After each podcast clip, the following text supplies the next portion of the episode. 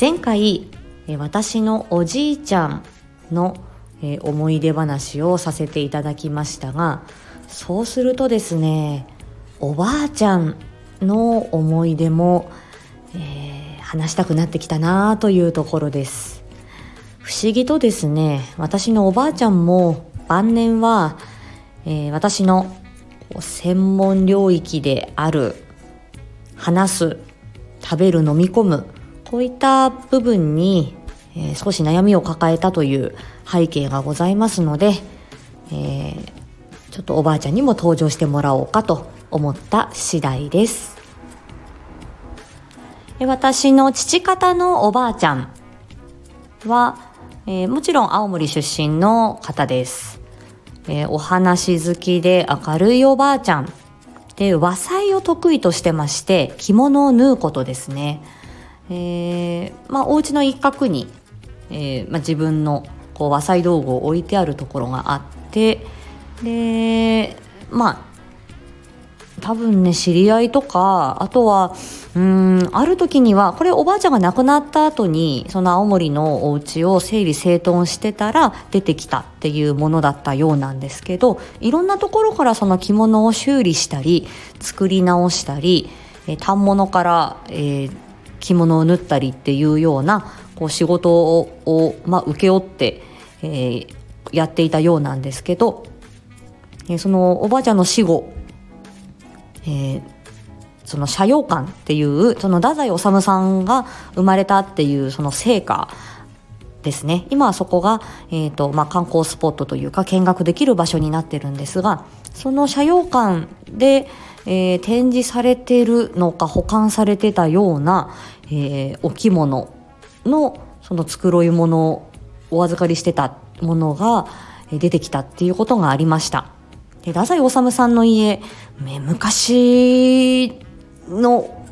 あのお家ではあるんですけど非常に大きくってもうものすごい、えー、お金持ちのお家だったようなんですね。なのでお着物も非常に立派だったようで、えー、その後斜陽館にあのお返ししたっていうことがあったようです。その手先の器用さがねあの私には全然あの受け継がれておりませんでおしゃべりなところだけが 受け継がれてしまいました。えー、その漬物をねよくりんご箱に入れて、えー、おその今ぐらいの時期ですよねりんごとあとはおばあちゃんの漬けた赤かぶの漬物が私好きでしたけど、えー、漬物入れてくれたりある時は、えー、おばあちゃんがあの私と妹のですね七五三の着物を手作りで縫って送ってくれていたんですね。多分そういうお子さんのえー、そういう着物の、えー、余り布みたいなもので、えー、手作りのうんお手玉。中にはね小豆が入っててあの小豆も自分の家で作ったやつだと思います。小豆を入れて なかなか大きいお手玉でしたけどなんかね感触が小豆の感触がすごく良くてで布もそのお着物のお子さん用のお着物の可愛い柄のなんだすごくね生地がねつるっとしてなんか手触り良かったんですよね。で友布で同じ柄の布で巾着袋も縫ってくれてその中にあのお手玉を56個ぐらい入ってたかな。でそれを私用と妹用とあの送ってくれたりして、うん、すごくね手先の器用なばあちゃんでした。でおばあちゃんがまああのそのおじいちゃん見とってですね。でえー、一人暮らしをしてたんですけどももうねおじいちゃんが具合が悪かったというかだんだん認知症が進んできてたあたりで結構ね食べ物をダメにするちょっと腐ったような食べ物が冷蔵庫に入ってたりして、まあ、それをこう、まあ、私とかその私の母なんかが、まあ、ちょっとこれ悪くなってるから処分するよみたいにして結構あの処分をしたりしてたんですよね。でだんだんだんだん鼻が詰まるようになってきたておじいちゃんのお葬式の時に言ってたようなんですがその後に病院で見てもらったら副鼻腔がんだっていうのが分かったんです。副鼻腔っていうのはこの鼻の奥、えーまあ、よくねあの副鼻腔炎とかって話聞いたことあるかもしれませんけれどもうんと頬骨の辺りにこう空洞があってそこら辺がこう副鼻腔って言って、まあ、鼻と喉と、まあ、間にこの空間があってですねその頬骨の辺り、まあ、頭蓋骨の中鼻の奥にがんができたっていう状況だったんです。すごい珍しい病気だなって思って。で大きい病院であの MRI だか CT だか画像を撮ってきたのを見たら結構な大きさのがんでした。なのでもう鼻の奥だしでもっと奥に行くと脳みそがあるんですよね。だからあの頬骨割って取り出すっていうのもなかなか難しい話で手術は難しいと。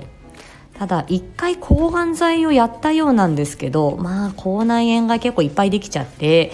うんすごい体的にきつかったようなのでもう抗がん剤の治療はもういいです。ってもうおばあちゃんは決めてでもう余生を過ごしますっていうことで決めたんですねで、えー、まあ一人暮らしをしているおばあちゃんで私の父とえー、私の父が次男坊で、えー、長男、私のおじさんがまた関東にいましたので、まあ、代わり番号でちょっと電話したり、えー、現地に見に行ったりっていうことをしてました。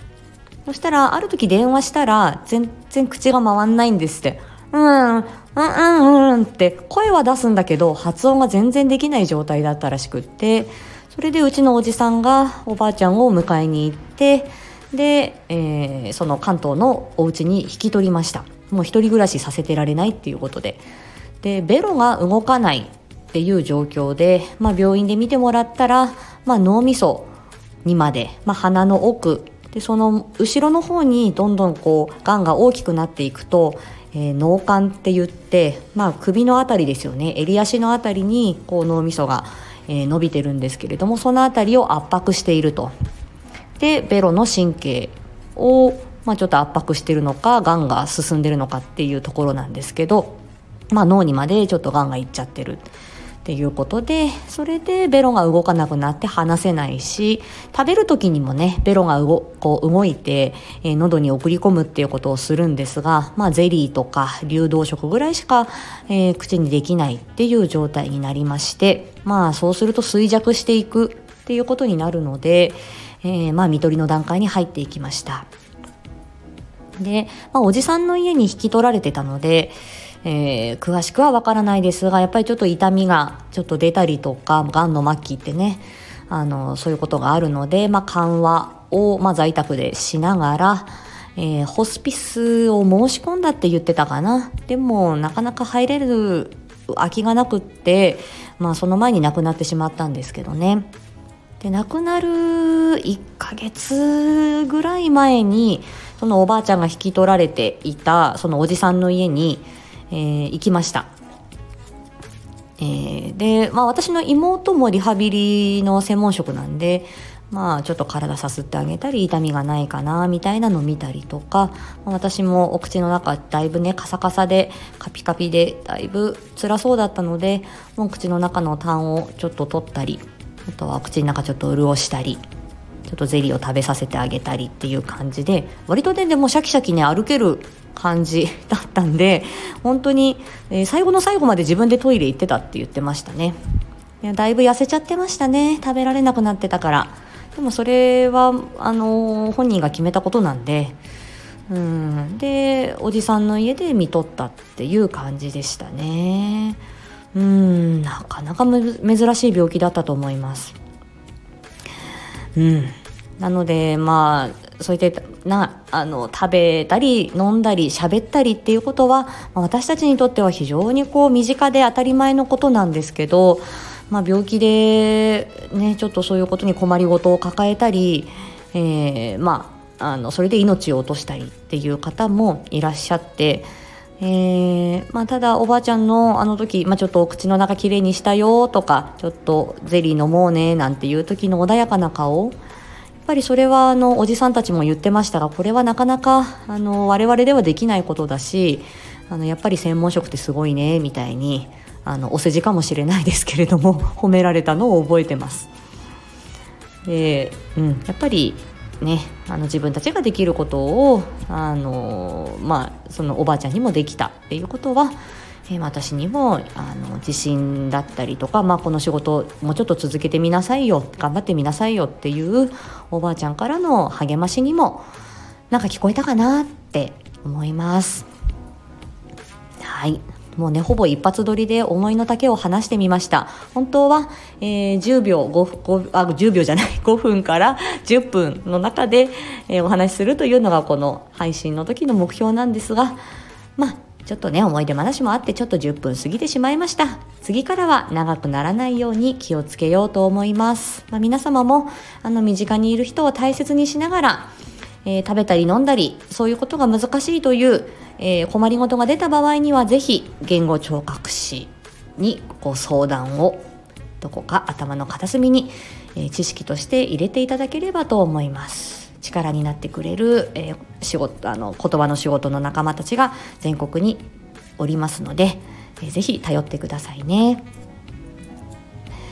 また次回お会いしましょうありがとうございました。